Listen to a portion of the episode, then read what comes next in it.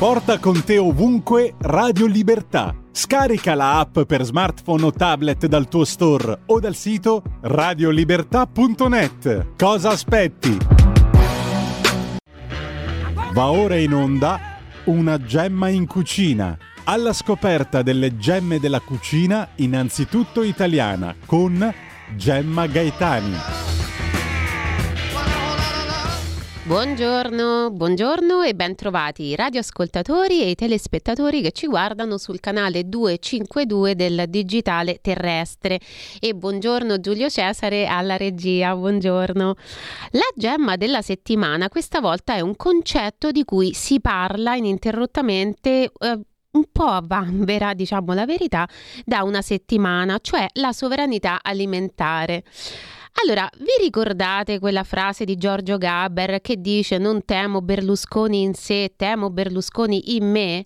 Ecco, è erroneamente attribuita a Gaber perché in realtà è del cantautore Giampiero Alloisio ed è l'ultimo verso della canzone Silvio, una canzone su Silvio Berlusconi che si trova nell'album La rivoluzione c'è già stata dell'Assemblea Musicale Teatrale del 2002.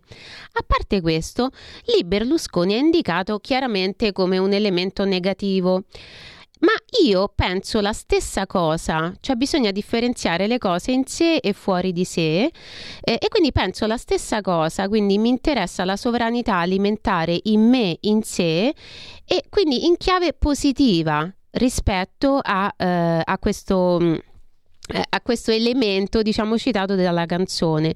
Quindi per me la sovranità alimentare in me è una cosa positiva e non trovo utile stare a discutere con persone che non capiscono che cosa sia che non lo vogliono capire che fanno ironia inutile o anche su chi questiona seriamente però su chi l'abbia battezzata a chi appartenga eccetera. Questo non è interessante e non è utile soprattutto.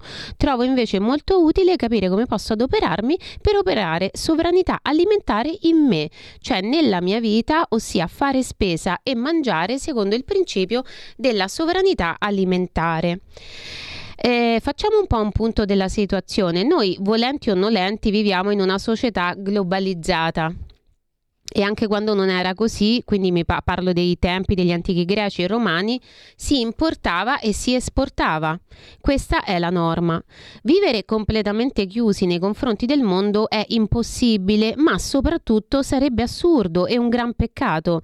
Io mi dico perché mai dovrei privarmi del brie francese una, due, tre sere che non ho voglia del gorgonzola italiano? Oppure è davvero tanto strano che se la Valtellina non ha il territorio sufficiente per allevare tutti i manzi che servono per produrre bresaola non solo per la Valtellina, ma in quantità sufficiente per tutti i supermercati nazionali e anche per l'export, il disciplinare della bresaola della Valtellina IGP consenta di us- usare carni straniere quando quelle valtellinesi non bastano? No, non è strano. Noi abbiamo visto tanti casi e ne vedremo anche altri.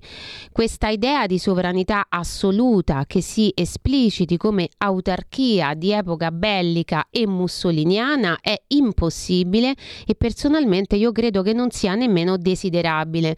Molto diversa è una sovranità alimentare che sia una semplice traduzione del buonsenso e della logica in sede di produzione, distribuzione e consumo del cibo. Sovranismo e sovranità quindi non devono voler dire eliminare l'altro da sé culinario, cioè ciò che non è nostro ma che è altrui, semplicemente che Oggi che l'ago della bilancia è spostato un po' troppo verso il globalismo, allora sovranità alimentare vuol dire semplicemente riequilibrare il rapporto fra sovranità e globalità, cioè rispostare la bilancia un po' più verso la sovranità, soprattutto se questo è necessario per non essere completamente sommersi da una produzione globalizzata e da innovazioni alimentari discutibili. Esercitare sovranità alimentare in sé nel proprio piccolo è facile. I momenti topici del cibo sono la produzione, la distribuzione e il consumo. Allora, comprare italiano e cucinare italiano, cioè l'italiana, vuol dire fare consumo sovranitario. Quanto alla produzione e alla distribuzione noi non possiamo intervenire più di tanto, noi semplici mangiatori e cucinieri, però comprando possiamo sollecitare maggiori produzione e distribuzione di prodotti italiani ovunque ci capiti. Da Amazon, anzi magari evitiamo Amazon e compriamo direttamente online dai fornitori e dai produttori italiani.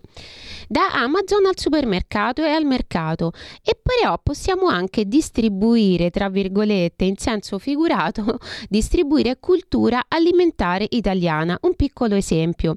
Poco tempo fa mi è stata regalata dell'uva fragolina. Io ci ho preparato una schiacciata all'uva toscana e alle persone con cui l'ho condivisa ho raccontato la ricetta, che tipo di uva ci sarebbe voluta tradizionalmente, la canaiola e così via. Quindi la schiacciata all'uva toscana sarà la protagonista della prossima videoricetta, ma intanto io nel mio piccolo ho distribuito, tra virgolette, una cosa che sapevo della mia cucina. Quindi andiamo Giulio Cesare con la sigla del food art e il food art di questa settimana. Vediamo e ascoltiamo Sora Lella. Food Art.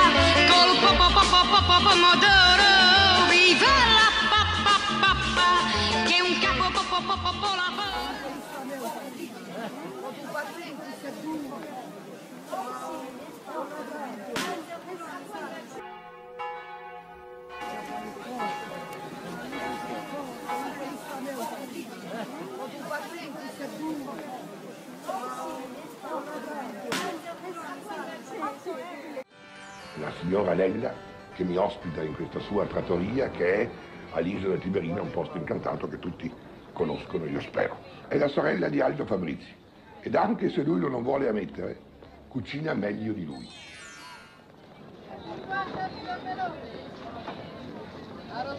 Come un bel dì si vede dal mattino, una buona cucina inizia dal mercato. Per questo ogni mattina di ogni santo giorno la nostra Lella va a Campo dei Fiori, dove tutti la conoscono e lei con scrupoloso amore, squisita gentilezza ed una ostinazione inverosimile si rende conto personalmente della qualità e del valore quasi alchimistico direi degli ingredienti della sua cucina. Permesso? C'hai i peperoni buoni, Gigi? Ammazza, meglio di questi. Fammi un po' vedere qua la cassetta là, se mi piace. Che, questi sono speciali. Fammi un po' vedere. Che, questi è una cosa estera. Eh, ma mica tanto, sa, Ammazza, perché... meglio di questi. Ma va, ho paura che so quelli a tre punte che picchiano. No, questi sono smelati, dolci, Voi dovete stare attenta che quando piatti i peperoni non so a tre punte, perché tanto orte possono pizzicare. No, non Quando che uno fa un questi, piatto preparato che pizza, buttiamo tutto. È No, vero, no, signora? no, ci serve più vino, serve vedere. più vino Ma il vino... No, sono smelati, sono Sono dolci. dolci, dolci, Ammazza ho quanto sono t'ho buoni, oh. detto. Eh sì, te lo dico, te lo dico. 3-4 kg, va. Tiè, pia questi Oggi qua, voglio tiè. fare una Questi ricamata a ai clienti miei. Vedremo tu. Ti volete che vi capo io, guardate quanto sono belli. Ecco, guardate Eh, quattro punte, vedete? tiè. Proprio belli, va. Ma Sono speciali, oh, sono gialli e rossi, che? Perché poi ci vanno grassi grassi, perché quando uno li taglia si sente belli morbidi. Perché se no sono secchi secchi, i coci rimangono tutte gocce. 150 kg piantino qua! La banana a 150 kg! Se il verde dello smeraldo s'accorda alle donne bionde ed il verde del mare s'unisce al cielo cilestrino, il verde del peperone si marita col rosso del pomodoro. Peperonata. Dammi un po' un chilo e mezzo di sti peperoni. Ci voglio fare la peperonata. Chilo e mezzo, eh? Sono buoni solo che fa la peperonata. Mi dai un po' di basilico, cipolla e pomodori. Ecco tutto l'occorrente che ci vogliono per fare la peperonata. Tiè. Olio, cipolla e pomodoro e basilico. Tiè. Ecco, va tutto un peso. Pesa, va, dai un po'. Ah già, che mi dai un bel pollo? Sì, un bel Però dammo ruspante. ruspante. Fammi un po' Sì, vedere questo. Fammi vedere le gambette che ruspano. A me mi pare bello sto pollo. Quando dovete comprare un pollo, guardate che qui sotto è sporco e ruspa, perché se no non è buono, si stacca dall'osso e non vale niente. Per esempio, sto pollo si può fare alla diavola, cioè si spacca bene, poi si pista, si pesta bene, si acciacca tutto. Lo mettete in padella con olio, sale e pepe e lo fate bene rosolare, piano piano piano piano, con i pesi proprio importanti e che mettete i pesi sopra. Poi quando è bello rosolato ci mettete limone e vino, fate ritirare sto vino, quando che è bello proprio croccante, lo mettete sul piatto, lo servite a tavola, è una delizia. È inutile assolutamente dire che il tema delle variazioni di signora Lella sono i peperoni. In quante maniere si possono fare i In peperoni? mille modi. Ma mi sembrano tantissimi i mille modi, eh. Guarda, adesso vi farò vedere io proprio in mille modi. Ecco, la rubrica Food Art, lo diciamo sempre, è la prima regola del cuciniere che vuole riscoprire l'orgoglio di essere tale ed è una rubrica che ci ricorda che food non è solo l'hashtag del cibo che a volte ostentiamo un po' troppo su Instagram, ma è anche oggetto di citazioni artistiche, quadri, romanzi, canzoni o la televisione. In questo programma TV Linea contro linea di Giulio Macchi per la RAI c'era la parte dedicata alla cucina che era affidata a Elena Fabrizi detta Lella con l'attore Gigi Ballista e abbiamo visto la sora Lella che va a fare la spesa e poi entra in cucina, il suo luogo, e dice a Ballista che gli preparerà i peperoni in mille modi. Queste riprese erano del 1967 e c'è un aspetto documentario importantissimo in queste riprese, perché i peperoni che compra Lella, quelli che dice non devono avere tre punte, quelli che dice che non sono piccanti ma sono dolci, beh, sapete che peperoni sono? Non lo sapete a meno che non abbiate non lo abbiate notato guardando il video perché non lo si dice, ma guardando si vede cosa c'è scritto sulla lavagnetta, quella lavagnetta descrittiva tipica dei banchi ortofrutticoli e sapete che c'era scritto peperoni napoletani. Pensate, 55 anni fa era normale che la provenienza dei prodotti in un mercato italiano fosse italiana. Era il buonsenso, era l'ovvietà del chilometro zero, che era una prassi che non aveva nemmeno bisogno di essere descritta, era un bel caso di antelitteram. Oggi questa ovvietà di buonsenso del produrre, distribuire e consumare italiano in Italia non è più la regola, ma è l'eccezione. Ecco perché serve un po' un pizzico di sovranità alimentare. Andiamo con la sigla della biblioteca di cucina. Grazie Giulio. La biblioteca di cucina.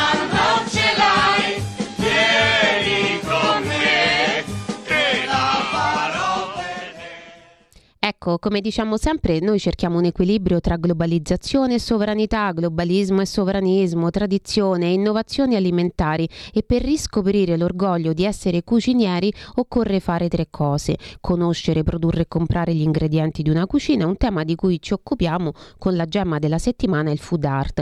Poi conoscere le ricette di quella cucina e in questo ci aiuta la biblioteca di cucina con i libri che ho chiaramente esagerato, sono sarcastica, no? Sono ironica, però insomma che il cuciniere non può non avere, ma sono piccoli consigli. Per esempio questa settimana consigliamo Annamo bene, la cucina romana di Sora Lella, di Renato Mauro Simone Elena Trabalza con Francesca Romana Barberini e la prefazione di Carlo Verdone, libro di Giunti Editore che ci riporta ai tempi in cui tutto quanto è, oggi è osteggiato era normale. Vi sembra poco? A me no, nel momento in cui tutto è orientato in maniera spesso acritica verso il futuro, ri- riscoprire un passato che rappresenta quella normalità che oggi è un po' minacciata è confortante. La sorella era una donna che esercitava sovranità alimentare, cioè ovviamente utilizzava prodotti buoni e quelli buoni che si trovavano erano quelli più vicini, cosa che oggi non è così scontata. Oggi vedremo anche la video intervista a Sabatino Sirica, maestro pasticcere di San Giorgio a Cremano. Ci racconterà anche lui di tempi passati e poi di come si preparano e che cosa sono la sfogliatella riccia, la sfogliatella liscia e il babà. Sabatino Sirica ci parlerà anche della bagna. Dirà, ci dice, che non deve esaltare, ma deve profumare il dolce. Devo sentire tutti gli ingredienti, dice, compresi gli aromi, ma l'aroma non deve mai sopraffare gli altri ingredienti. In una torta di 4 o 5 ingredienti io devo sentire la bagna che mi deve inzuppare, profumare, ma non mi deve esaltare il liquore, se no va a coprire tutto il resto. Gli aromi, ci dice, devono essere delicati, si devono sentire, ma non devono esaltare se stessi. Dobbiamo essere leggeri non solo nella quantità, ma anche negli aromi. E per me sovranità alimentare in sé, in me, in noi, vuol dire questo, vuol dire coltivarne l'aroma, coltivare un aroma, vuol dire caratterizzare con eleganza. Non cadiamo, secondo me, nella trappola dei conflitti e non esasperiamo la rappresentazione del diritto a mangiare secondo sovranità alimentare. Eh, esercitiamola appunto e basta, scegliendo italiano al mercato e al supermercato. Portiamocela dentro, portatevela dentro come un segreto, proprio come un aroma nel dolce che si sente ma non si vede. La terza regola per riscoprire l'orgoglio di essere cucinieri è cucinare. Noi lo facciamo con la videoricetta che talvolta è sostituita dalla videointervista perché a parlare di cucina e cibo sia chi li fa. Allora adesso ci vediamo la bella intervista a Sabatino Sirica.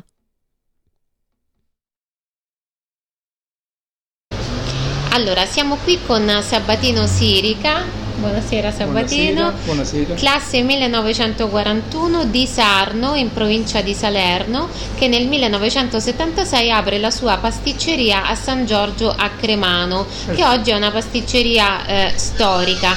Pasticceria Sirica è stata anche per 30 anni la pasticceria del Napoli, della, della squadra del, del Napoli. E Sabatino è non un maestro pasticcere, ma un maestro di maestri, anche cavaliere all'ordine del merito della Repubblica, ha tenuto corsi di pasticceria napoletana a New York ed è un affezionato della eh, guida appunto pasticcerie del Gambero Rosso, quindi un personaggio molto molto importante che, eh, che, ci, può, eh, che ci può insegnare tanto. Sabatino ci vuole raccontare un po' la sua storia? Sì. Io incomincio all'età di 12 anni, 68 anni fa, questa bella avventura della pasticceria. Ho incominciato in un piccolo laboratorio di periferia dove non ci stavano i macchinari, quando ho incominciato si, si lavorava tutto a mano, tutto quello che si faceva tutto a mano.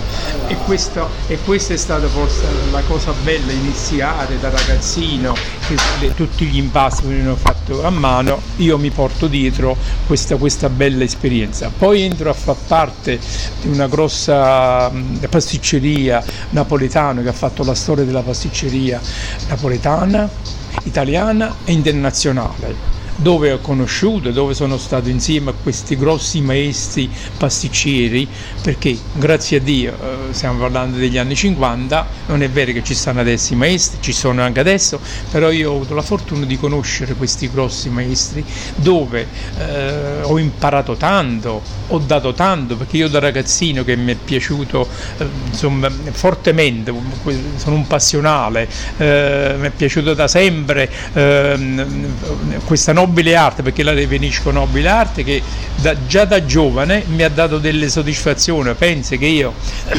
durante il militare o dove andavo, andavo eh, da ragazzino, portavo a fare i dolci in, in presenza insomma, di tutti quanti, perché questa era la passione che mi portava, che mi portava, mi portava sempre a fare cose che mi piacciono. Tanto è vero che io adesso eh, sto in vacanza e mi faccio una serata di pasticceria napoletana. Questo perché?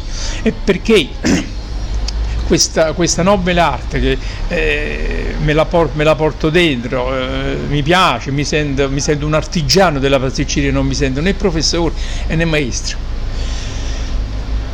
Però lo è, se posso, perché questo è bello che lei si senta appunto un artigiano e basta, però il vero maestro è colui che nega, tra virgolette, di esserlo, cioè che è tanto modesto quanto può insegnare però agli altri. E, e lei parlava appunto dei maestri di una volta che forse diciamo c'era un approccio diverso a- alla cucina, oggi...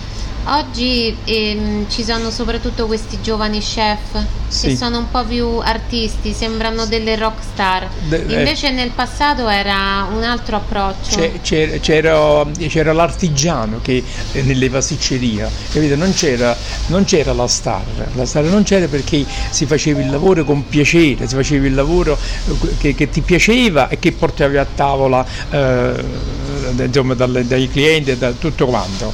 Eh, perciò questa è stata, è stata la, la- la mia fortuna, la mia fortuna. Io quando vado nelle scuole, eh, non tanto a New York c'erano degli, degli chef, comunque io vado a trasmettere. Consentimi di, di- di dire che non sono né un maestro né un professore, ma vado a trasmettere. La passione anche, più Sì. che forse che la ricetta, o insieme alla ricetta. Sì, eh, eh, insomma diciamo la, la- la trasmissione è diverso nell'insegnamento, perché trasmettere quello che c'è dentro è più difficile, non è facile.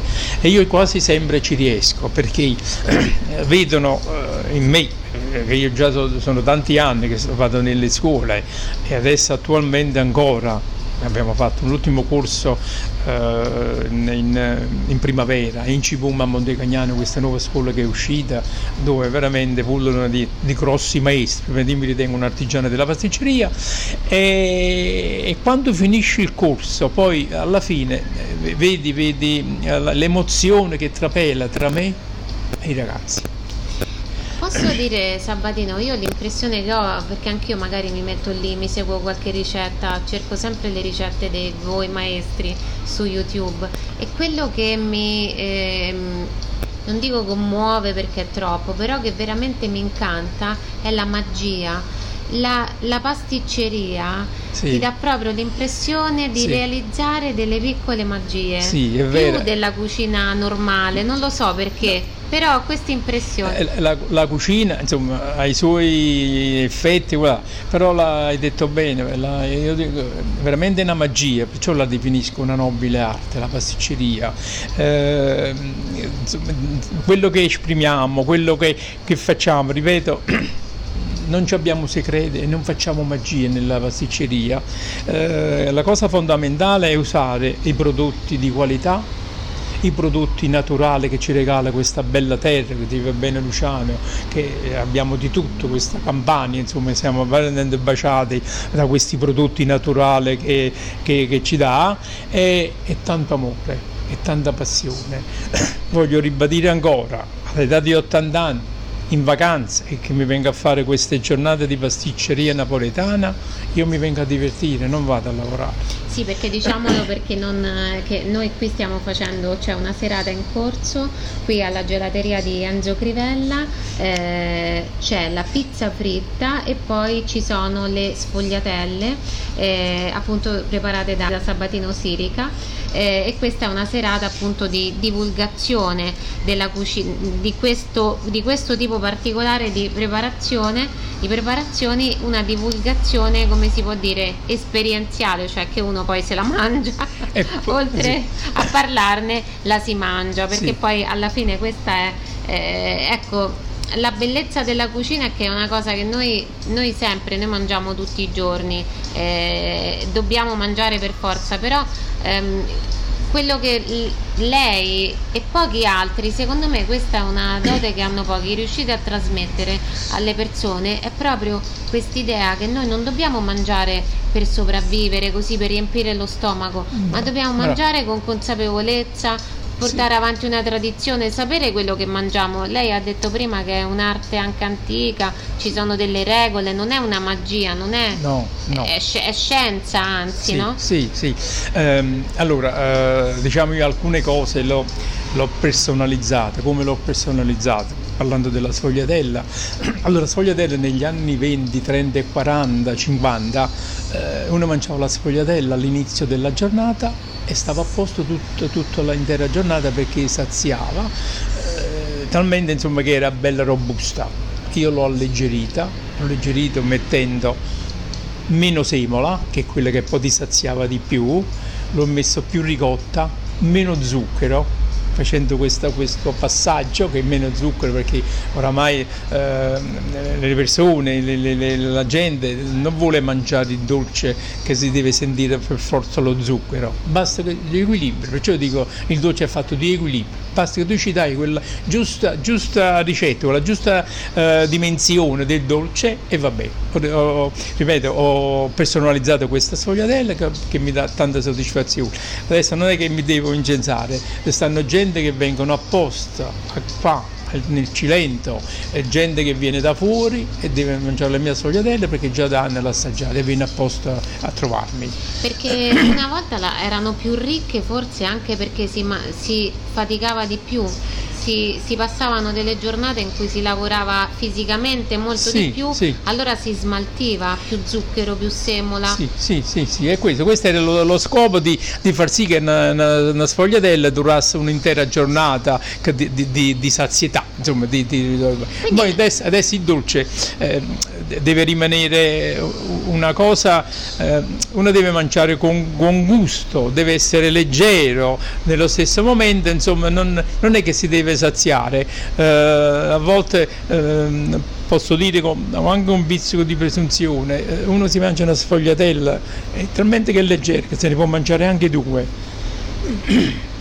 E questa è una cosa che in effetti si vede fare, eh, perché, eh, perché deve essere un po' come un bonbon, come un cioccolatino. Bravo, bravo, è vero, è vero. Ehm, nell'intervista Luciana diceva bene, ehm, conoscere i prodotti, eh, conoscere quello che tu, conoscere quello che tu eh, dai insomma, alle persone, ai clienti, ehm, trovare sul territorio e, e- allora ehm, succede, succede che ehm, l'attenzione che uno ci mette per preparare un dolce poi alla fine c'è la soddisfazione di quello che porti a tavola.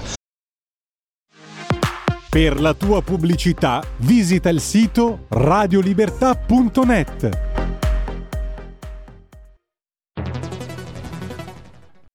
C'è chi te la racconta sbagliata e chi te la racconta male. C'è chi te la racconta tagliata chi te la racconta al contrario e chi non te la racconta affatto. QDS te la racconta giusta. Ogni giorno la tua terra, il suo presente, le sue attese, la sua volontà di rinascita. Leggi, abbonati, scegli il quotidiano di Sicilia. L'informazione giusta per crescere insieme.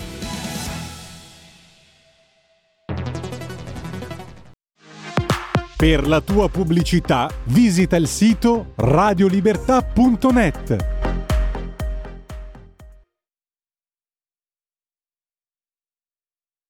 Ehm, allora un dolce, qualsiasi tipo di dolce che si fa con i vari 4-5 ingredienti, uno nel momento che lo mangia deve sentire tutti gli ingredienti. Poniamo la sfogliatella, io devo sentire eh, la, la parte esterna che sia, che sia la pasta riccia o quella della frolla, devo sentire la ricotta, devo sentire lo zucchero, devo sentire i canditi che sono di qualità e devo sentire gli aromi. Gli aromi non devono mai sopraffare, perché se fa- faccio sì che l'aroma mi va a sovrassare eh, la parte di ricotta e di zucchero, io sento l'aroma ma non sento lo- eh, la- il, il- il contenuto della, della sfogliatella, e deve sentire tutto, tutti i prodotti, uno deve... Altra cosa importante per esempio è una torta, la torta pure sono 4-5 ingredienti, il pan di Spagna, si deve sentire il pan di Spagna, si deve sentire la bagna che mi deve inzuppare e profumare, non mi deve esaltare il liquore, non c'è bisogno di esaltare, se no mi va a coprire poi quelle, la delicatezza, la crema delicata, le fragoline, le gocce di cioccolato, qualsiasi tipo di crema e la panna sopra di qualità. Allora quando uno mangia la- questa torta in effetti riesce a, a vedere tutti, tutti gli ingredienti del, del dolce. Non è che uno deve sopraffare una cosa all'altra, questo vale per i babà, per la pastiera. I- i- gli aromi devono essere delicati, si devono sentire, ma non devono esaltare. Dobbiamo essere leggeri anche a livello di gusto, cioè dobbiamo assaporare con più profondità e più lentezza un gusto vero e non abusare, avere questa overdose di, Sì, di sì. gusto.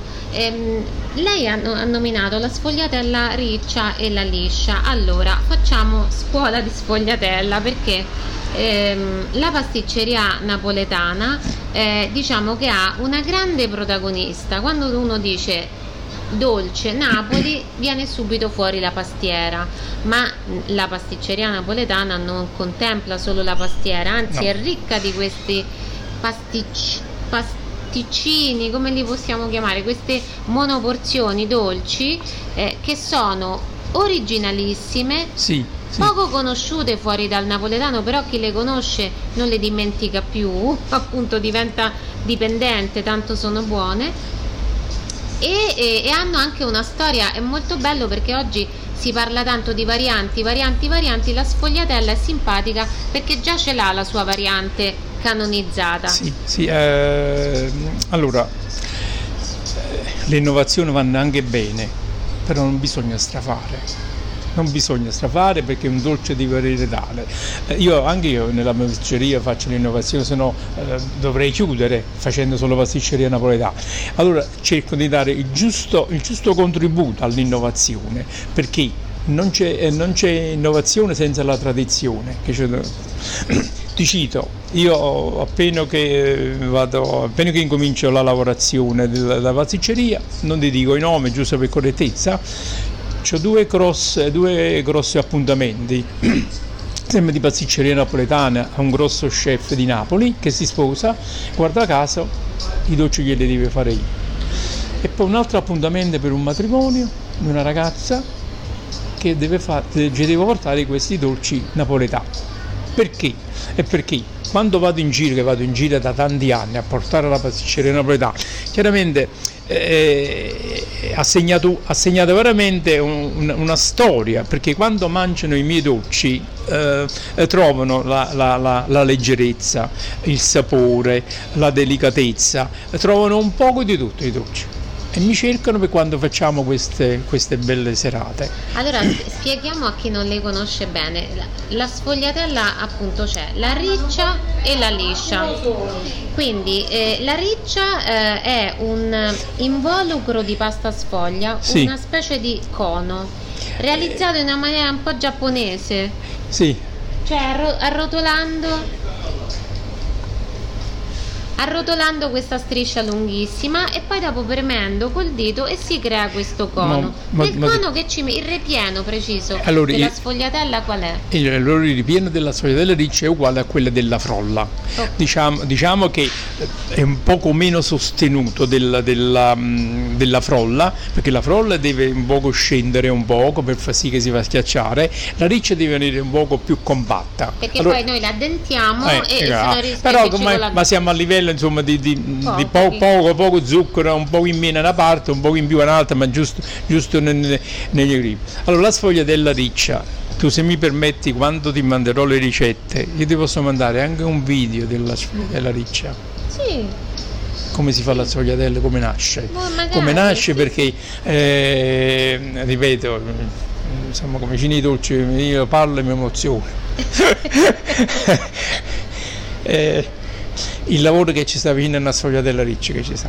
Un impasto, un impasto così, così eh, duro così duro che poi va a raffinarsi. Poi ti mando il video. Si va a raffinare si lascia riposare si va a creare questa sorta di lingua quando è pronta, si è riposata, si va a laminare, che sono metri, metri e metri di, di- di impasto sottile, che talmente che poi questa farina forte, perché si fa eh, due, cose, due, due dolci importanti con la farina forte la manitoba, si fa il babà e la sfogliatella riccia. Ah, Gli altri- con la manitoba. eh, la manitoba perché per il babà c'è bisogno questa forza, se no non mantiene i glutei, non mantiene la forza e non mantiene questa spugna nel momento che va nella bagna che non collassa. Eh, la sfogliatella c'è bisogno della forza, perché? Poi te ne accorgerai nel video, questo- questa parte sottile come un foglio di carta sottilissimo, eh, io lo faccio vedere, ma non per fare il buffone, faccio vedere che questo impasto così sottile traspare, tu lo metti nella mano, traspare, talmente che è forte, talmente che è elastico questo impasto e si avvolge, si avvolge e avviene un grosso salame. Si lascia riposare 24 ore, 36 ore e si va a stendere. Da là escono tante fettine. Queste fettine poi escono queste campanelle, questo, questo cono. La struttura, l'architettura, come possiamo dire, Eh. della sfogliatella è una cosa, io sono veramente, quando l'ho scoperta, soprattutto poi le due varianti, mi sono emozionata perché dico guarda che, che cosa può concepire l'uomo in una, in Sì, una cucina, una sì, cosa veramente sì, incantevole. sì. Allora tu pensi, adesso abbiamo i macchinari che ci aiutano a laminare, ma questo, questo impasto si faceva a mano. L'impasto, la raffinazione, sì, la raffinazione sotto il gomito, eh, una clavaca di legno che scendeva su questo impasto per raffinarlo perché questo impasto se, se non è raffinato bene, nel momento che lo vai a laminare, che sia eh, con il mattarello o così la, la sfogliatrice, si rompe deve essere così Mamma mia, raffinato, eh sì. così perfetto che non si deve sgualcire, deve, deve essere cosa. Allora, ehm, eh, questo, questo impasto, questa lingua così grande pesante e dura, allora ti dico una cosa, per ogni impasto pensi che siamo se- intorno ai 650 grammi di, di liquidi che, man- che si riesce ad assorbire. La sfogliate- la sfogliata riccia siamo intorno ai 380, massimo 400 grammi. Chiaramente mancano 250 grammi di, di un impasto più tenero per fare una brioche, per fare qualsiasi cosa, invece eh, questo invece ha 200 grammi in meno, 250, proprio per la, per la forza, deve essere secco e raffinato, eh, è raffinato per bene. Si mette vicino a questo mattarello e si avvolge una volta e si avvolge un'altra volta e poi lo vai a tirare e poi lo vai a girare finché non riesce la parte poi durissima. Allora, dicevamo che ci sono appunto due, due tipi di sfogliatelle. La sfogliatella eh, riccia, che è appunto questo impasto arricciato, arricciato sì, su se stesso, Avvolto, insomma, avvoto- eh, a- arro- avvo- arrotolato, arrotolate che come dovete dire ogni volta che viene arrotolata si, si stende una parte di strutto dentro e questo fa sì che non farà attaccare l'impasto Capì?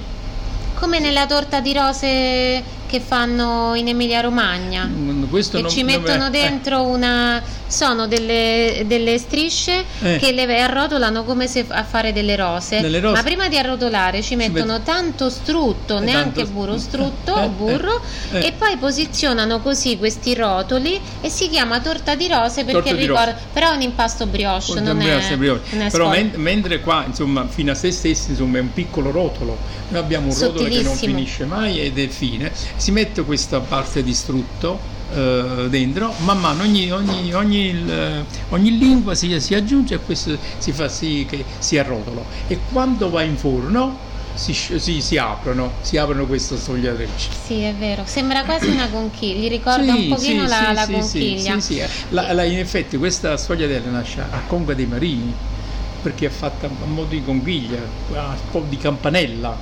Eh sì.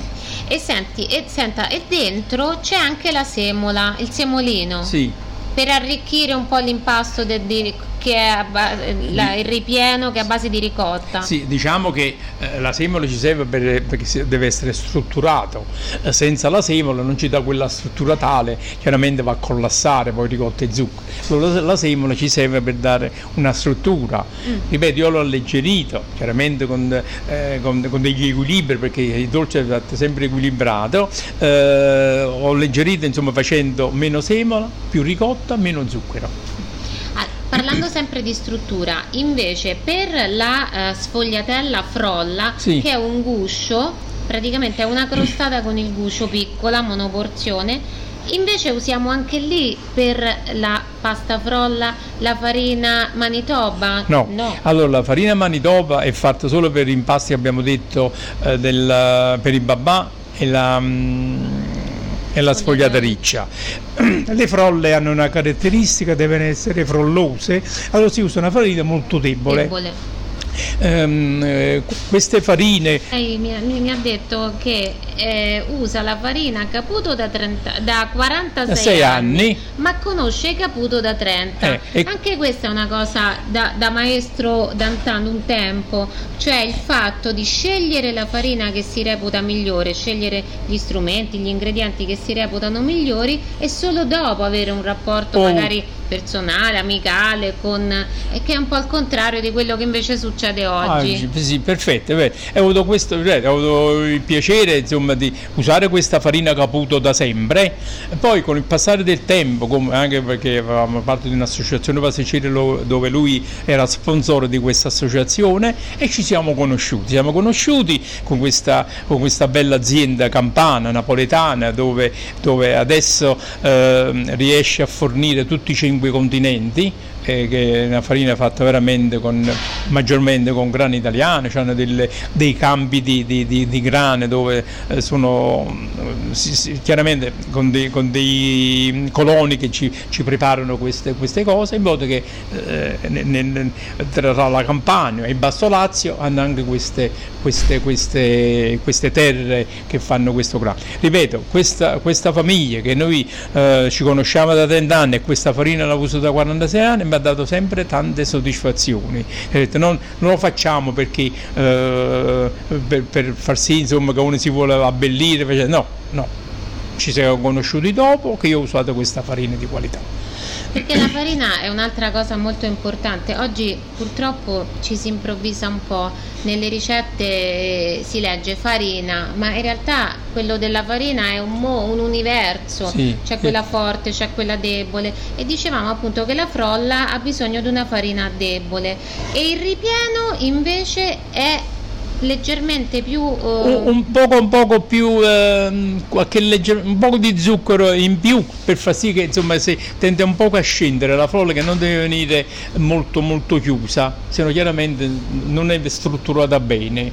Uh, si deve fra... accomodare un pochino si bene, deve sedere. eh, un, po', un poco poco. No, non molto poco. eh, poco, poco. E, e, ripeto insomma il mondo della farina hai detto bene veramente è un mondo di conoscenze che eh, negli impasti è particolare perché tu eh, fai la riccia, fai la frolla, fai una montata e ci sono degli impasti che poi tu puoi anche tagliare con la farina debole, con la farina forte che ti danno delle, delle, delle situazioni insomma bene tagliare nel senso usare un po' forte un po' forte un po', po debole. per esempio eh. questa è una cosa che fanno alcuni quando fanno il panettone perché è molto difficile trovare la farina da panettone allora tagliano la manitoba ci mettono un po' di, di farina debole eh, ma non saprei no, dire se no farina, de- no farina, debole no no non farina debole è una farina doppio zero sempre con una bella, bella forte non quanto la manitoba ma un poco poco meno che comunque perché il panettone è strutturato forte eh il panettone chiaramente, eh, chiaramente se tu no, vai, vai, a mettere una farina di frolla, chiaramente la fai collassare. Eh, allora, tagli, tagliarla una parte diciamo, sì, sì, una, diciamo parte. una, parte di mettere una farina doppio zero per far sì da addolcire un poco perché eh, troppo farina è troppo cordoso allora tu vai a tagliare leggermente in modo che ti dà questa struttura un poco più dolce un poco meno, meno, meno forte sì perché la manitoba dà questo impasto molto tenace che sì. è quello pure del babà quindi... E per babà è particolare perché eh, diciamo che le uova riesce a assorbire il babà se non è strutturato bene, anche nell'impasto, tu usi la farina americana, la farina forte, però se non lo impasti bene, comunque va a collassare e non diventa quella spugna quando lo vuoi a mettere nella bagna. Che succede eh, strutturato bene? Eh, l'impasto, allora, tutto, la pasticceria è fatta di regole, senza regole non si va da nessuna parte. Se io pretendo di impastare un babà e pretendo di metterci tutti i liquidi dentro, chiaramente questo fa fatica a riprendersi, a strutturare e questo fatto che fa riprendere, chiaramente si, si, rompe la maglia glutinica, che sarebbe la forza quel, del, del, babà, e nel momento che si rompe non c'ha più quella forza quando va nel bagno. Allora che succede?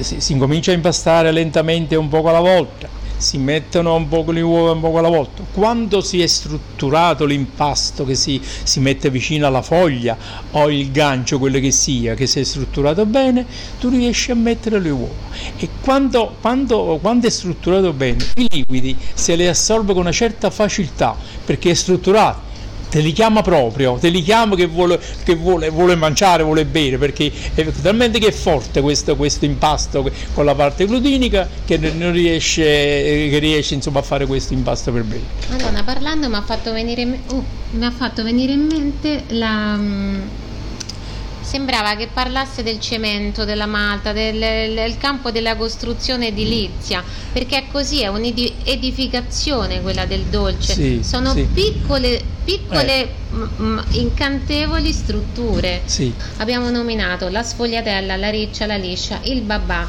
Ehm, Secondo lei, quali sono appunto i piccoli dolci della pasticceria napoletana ehm, che dovrebbero conoscere tutti gli italiani o anche gli stranieri che non li conoscono? Questi tre, altri?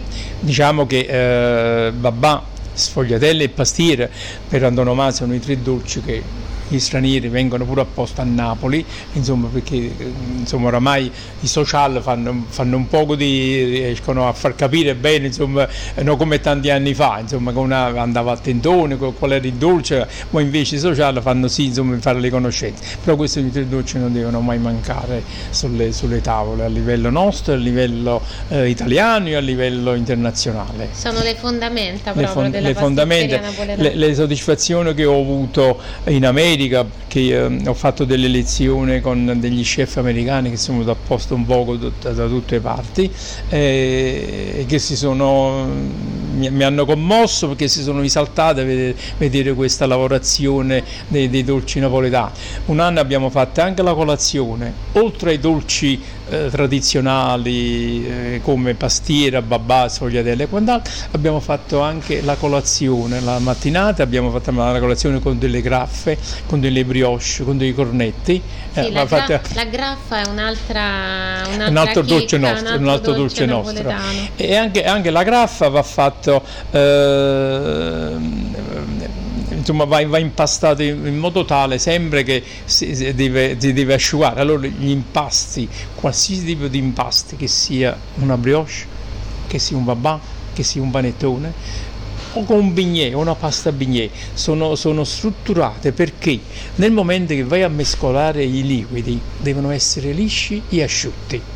Questi, quando sono lisci e asciutti, riescono in fondo vanno ad esplodere che hanno la forza di, di, di, tutto quello che hai messo lì. Le farine ormai non si vede più perché è tutto un, un composto, è tutto un equilibrio di, di, impasto così perfetto che vanno poi a sviluppare in, in, in altezza e non collassano niente. D'altronde lei è un maestro pasticcere, eh, non è un caso che lei è il maestro e noi semplicemente li mangiamo i dolci che fate voi perché non, è, è, una sapienza importante quella che, che possedete voi. Allora, Sabatino, eh, pasticceria sirica è stata anche per tre, 30 anni sì. eh, fornitrice di dolci del Napoli, del della cal- squadra calcistica del Napoli. Del calcio Napoli, sì. Del calcio Napoli. E anche negli anni in cui c'era Maradona. Qual era il dolce preferito di Maradona? Il tuo dolce preferito? Il mio dolce preferito, dolce posso preferito. dire che eh, io preparo da 46 anni una torta che l'ho definita torta storica perché eh, è riuscita insomma, palato da Maradona a Higuain, a Mertenza, tutti i grossi calciatori che si sono avvicendati nel Napoli. È una torta, io a volte faccio, lo dico quasi scherzosamente, è un dolce forse che mi è riuscito un poco meglio. E come si chiama? Torta di panna e fragola. È la sua torta storica. La mia, la mia, torta preferita, la torta stonica, è la torta preferita da, diciamo, da clienti quarantennali, quarantennali che vengono da 46 anni e ti cercano la torta di panna e fragola, vuol dire che insomma qualche cosa dà questa torta questa Anche torta. per i matrimoni, suppongo. Sì, sì, sì, facciamo tutto con questa torta e tutti gli eventi che faccio, eh, allora tu hai detto eh, Cavaliere, Gambero Rosso, eh, permettimi anche di aggiungere che sono un pasticcere Unicef. Sì, infatti mi, mi ha colpito la, mm, che hai fa, ha fatto 10 torte per rappresentare i 10 diritti fondamentali sì, dei bambini sì. con l'UNICEF. Sì, sì, abbiamo sì. fatto una cosa bellissima. Abbiamo fatto, abbiamo fatto un video la, che è andato a New York, eh, negli Stati Uniti, questa qua. Abbiamo fatto questa, questa grossa torta con 10 torte che rappresentavano i 10 diritti insomma, dei, dei bambini. Bellissimo. Eh, io sono, ripeto, eh, io sono un passionale, ho spasato la passione, non, ho, non faccio business in pasticceria. Io i soldi non li guardo proprio, guardo soltanto la passione. Quindi la pasticceria non è buona solo nel senso che porta la bontà del gusto, ma anche buona nel senso del sentimento. Sì, sì, sì. Deve, deve, essere, deve, essere, così perché eh, il dolce finisce un pasto, eh, alleve insomma quando ci sono delle feste e se un dolce eh, non è, non è a, all'altezza della situazione eh, finisce poi di, di, far rovinare poi tutto quello che è successo. Io mh, mm, ringrazio Dio di quello che ho dato e voglio dare ancora. e noi siamo qua a prendercelo. Grazie Sabatino. Grazie, grazie, grazie a voi, grazie, grazie a voi. Allora io la ringrazio e, e aspetto i video. Io ringrazio a te di questa bella chiacchierata. Bene, grazie. grazie. Un saluto a tutti.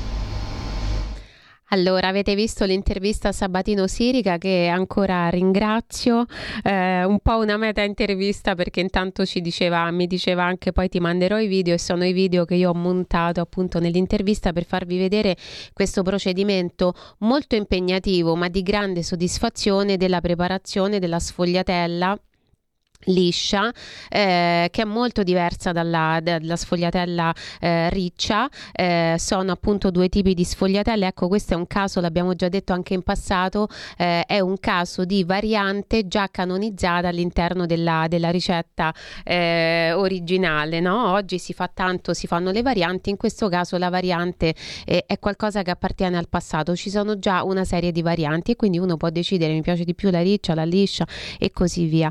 Eh, Ehm, come avete visto sono anche procedimenti eh, molto complessi. Eh, Sabatino ha parlato della laminazione, quindi pensate fare questa sfoglia lunga, lunga, lunghissima e una volta si faceva appunto a mano, eh, oggi ci sono degli strumenti che aiutano a farlo, però vedete la cucina vera, ecco è questo che noi rischiamo di perdere, questa verità della cucina eh, che ehm, è una tradizione che si è creata nel tempo e non c'è un motivo, semplicemente è così eh, e è bello, no? Piuttosto che fare una finta sfogliatella, eh, è molto più bello invece ma, realizzare una sfogliatella vera. È più complicato, ci vuole più tempo, ma vuol dire anche portare avanti una tradizione, continuare a farla vivere nel futuro. Noi abbiamo parlato anche di questo libro, eh, Annamo bene, la cucina cucina romana di Soralella perché l'ho scelta? Perché se, l'ho scelto perché secondo me è un caso di eh, località, quindi di localismo, quindi Roma, che però rappresenta un po' tutta l'Italia. Francesca Romana Barberini, che è l'autrice appunto di, di questo libro, eh, dice questa è la storia di una famiglia romana qualsiasi diventata simbolica di una certa idea di Roma e non è solo una storia di cucina, c'è anche Roma, i mercati, il mattatoio, i fiumi, i campi che le case hanno coperto e questo noi lo possiamo dire di ogni storia, di ogni cuoco, di ogni produttore, di tutti questi personaggi che noi zompettando da una parte e dall'altra incontriamo, intervistiamo, video intervistiamo e così via.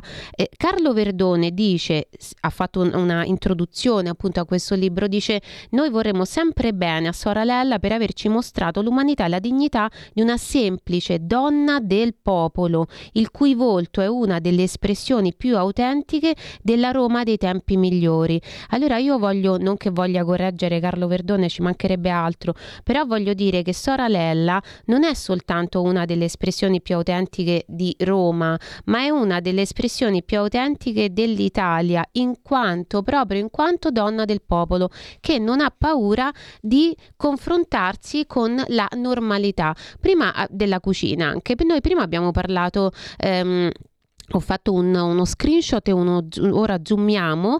Eh, abbiamo parlato del fatto che la sorella, nell'appunto um, filmato che abbiamo visto e ascoltato prima, andava a comprare al mercato questi peperoni e sul cartello c'era scritto napoletani dolci. Ecco, ora ho fatto lo screen così chi non ci avesse fatto caso guardando ora può vedere. E Può sembrare una sciocchezza, ma soltanto 55 anni fa noi vivevamo in un mondo le cui distanze erano un po' più lunghe rispetto ad oggi.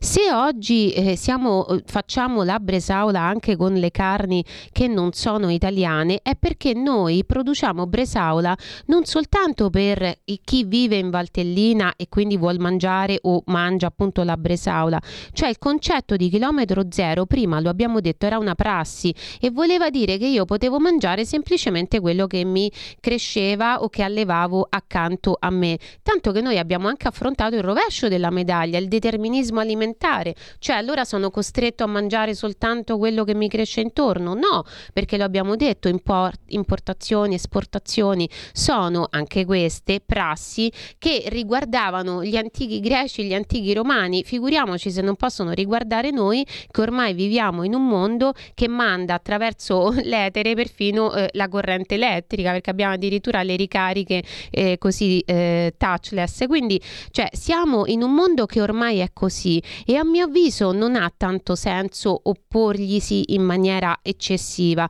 però possiamo rettificare delle cose e quindi possiamo portare avanti la memoria, la tradizione, non soltanto, l'abbiamo detto tante volte, mangiando, ma anche informandoci, cucinando, comprando e possiamo esercitare in questo modo la sovranità alimentare in noi, cioè riportare, diciamo, un po' più indietro un pochino indietro le lancette del tempo, ma senza pretendere di, vivi, di vivere come murati vivi nell'italianità che esiste anche in rapporto a quello che italiano non è.